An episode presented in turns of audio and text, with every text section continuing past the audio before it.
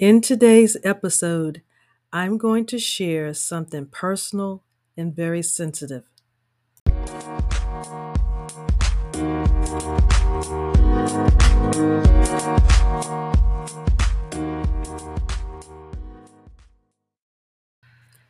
Peace and blessings, everyone. This is Elegant Granny, your restoration strategist and creator and host of the Proactive Eye podcast. Last week, I talked about what I've been up to in quarter four and in quarter one of this year. A granny went on hiatus again, but it was for a compelling cause. It would have been nice to include you all in on what was going on, and I gave most of that info in last week's episode. So if you missed it, the link will be in the show notes so you can find out what I've been up to. I restructured the business so I'll be adding services this year other than the coaching, which will start up again the beginning of quarter three, which will be in July. I'll go more into detail about that this later on in this quarter. I co wrote two books, which are now on pre sale, and I will link the two for you in the show notes. The first book to be released is Hope, Volume 2, which is the sequel to the You Can project I did a couple of years ago. Hope is a project of a light bringing community motivating their audience through the discomforts of life and letting them know that they can continue and help build their expectations to thrive.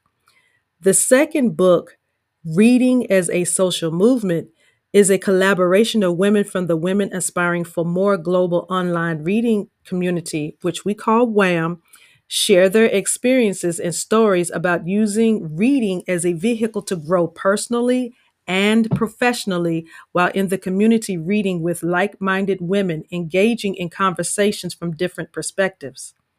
Both books are on pre sale now for $20. You can find the details through my links in the show notes. I just want to add, you're going to want these. You really are. You're going to want these. And as a side note, women, if you are looking for a great book, book club to engage with and delve into com- d- in conversations about the books that we're reading, I will leave the link for you in the show notes for the Women Aspiring for More Facebook group. Let the administrator know that Elegant Granny sent you. Now that you know a little more of what I've been up to, let's get into today's episode.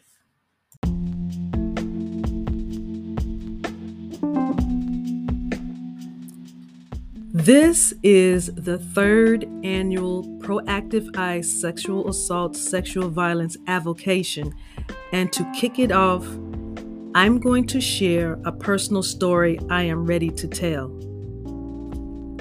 I struggled through the avocation last year. Not sure if any of you could tell, but I was struggling to get through it so hard. Reason being, I was sexually assaulted and harassed by a coworker on my job last year. Now, I'm no longer at this place of employment, and the perpetrator that committed this crime at the time, he was still there when I left. I have no idea what he is doing, what where where he is or anything. I just know that today I am okay and I am doing very well.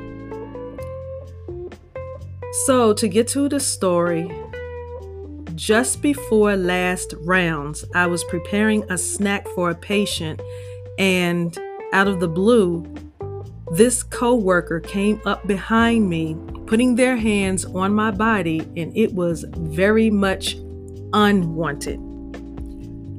I was livid. I grabbed the countertop of the nurse's station and pulled it loose. That's how angry I was. I really had to think quick because the way I really wanted to respond was going to land me in jail and I was not about to be the one to go. So the only thing that came to me quickly to do was grab the countertop.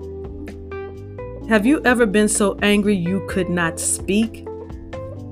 That's how I was at the moment. I had not been that angry in a very, very long time. That was the first incident in the same weekend we worked together. The second incident happened in the very same weekend, the next night. It happened in the presence of one of the patients that is nonverbal but very coherent. This patient could not say any sentences, but she was able to verbalize a few words that you could understand. She reached out to my hand, before my hand, and I took hers and she asked me if I was mad with two words. And she said, You mad? I nodded my head yes, and she said, Tell it. And then she pat me on my hands. And I said, I will, but I really need to calm down first. And so she did her best to calm me down. She held my hand until she felt like I was okay. And then I left. So I went to someone in the office I felt comfortable talking to. Unfortunately, there was nothing that she could do but get the person that could set things in motion and be a witness saying that she was the one I came forward to. This lady got the person assigned to manage that event, and together we all made a report. Once the report was made, from my understanding, there was a meeting with the perpetrator, and this person was given two weeks off during the investigation. Now, here's the part that made me even more upset. I was told by the office that this person was coming back after the two weeks, and if this person said or did anything else that made me uncomfortable, to let them know immediately. Now, in my mind, there was no need to tell them anything because I had already planned that if anything else ever happened with this person or anyone else, I was filing a police report. I wasn't even going to say anything to them, I was just going to go straight to the police. Well, the fact that this person was coming back and all that happened to them was having two weeks off, that just wasn't enough justice for me. So I found out after the investigation that this wasn't not this wasn't the first time that this person did this to someone on the job. It's just that I was the only person that reported it. Now, being I wasn't comfortable at all with the perpetrator coming back,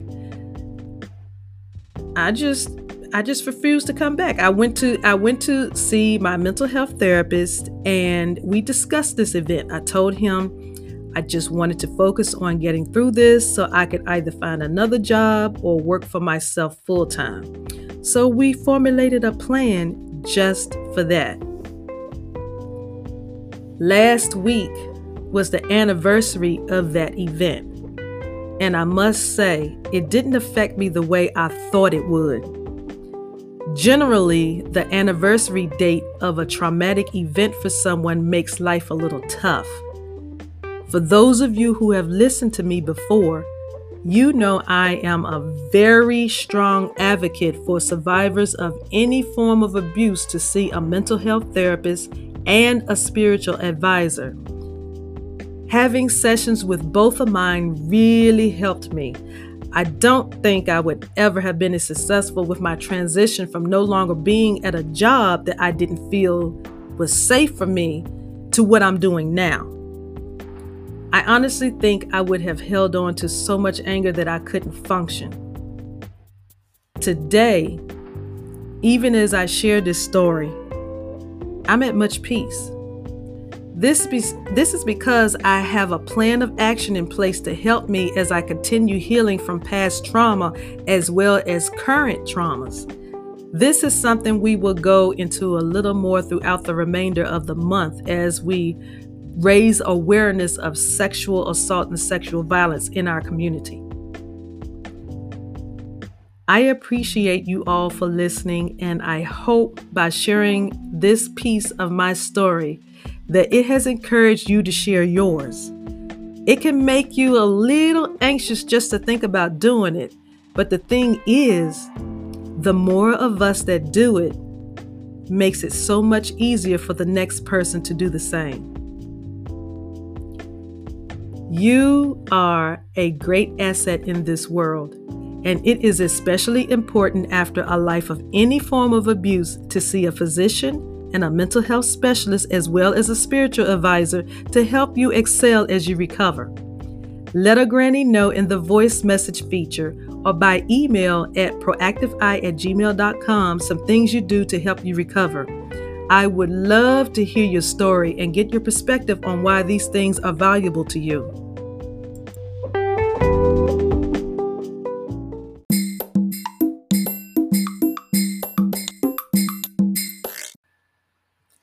It has been a pleasure sharing with you today.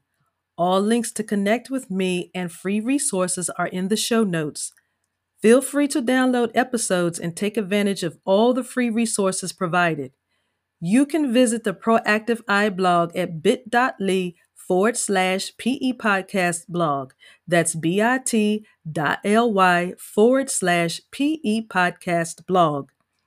You can also connect with Proactive Eye on Instagram and Twitter. The handle is at Proactive Eye, and also on Facebook. The handle is at Proactive Eye Podcast. This has been your host, Elegant Granny. Thank you for your support and visit again. And remember, healing is a continuous process, not a one shot deal.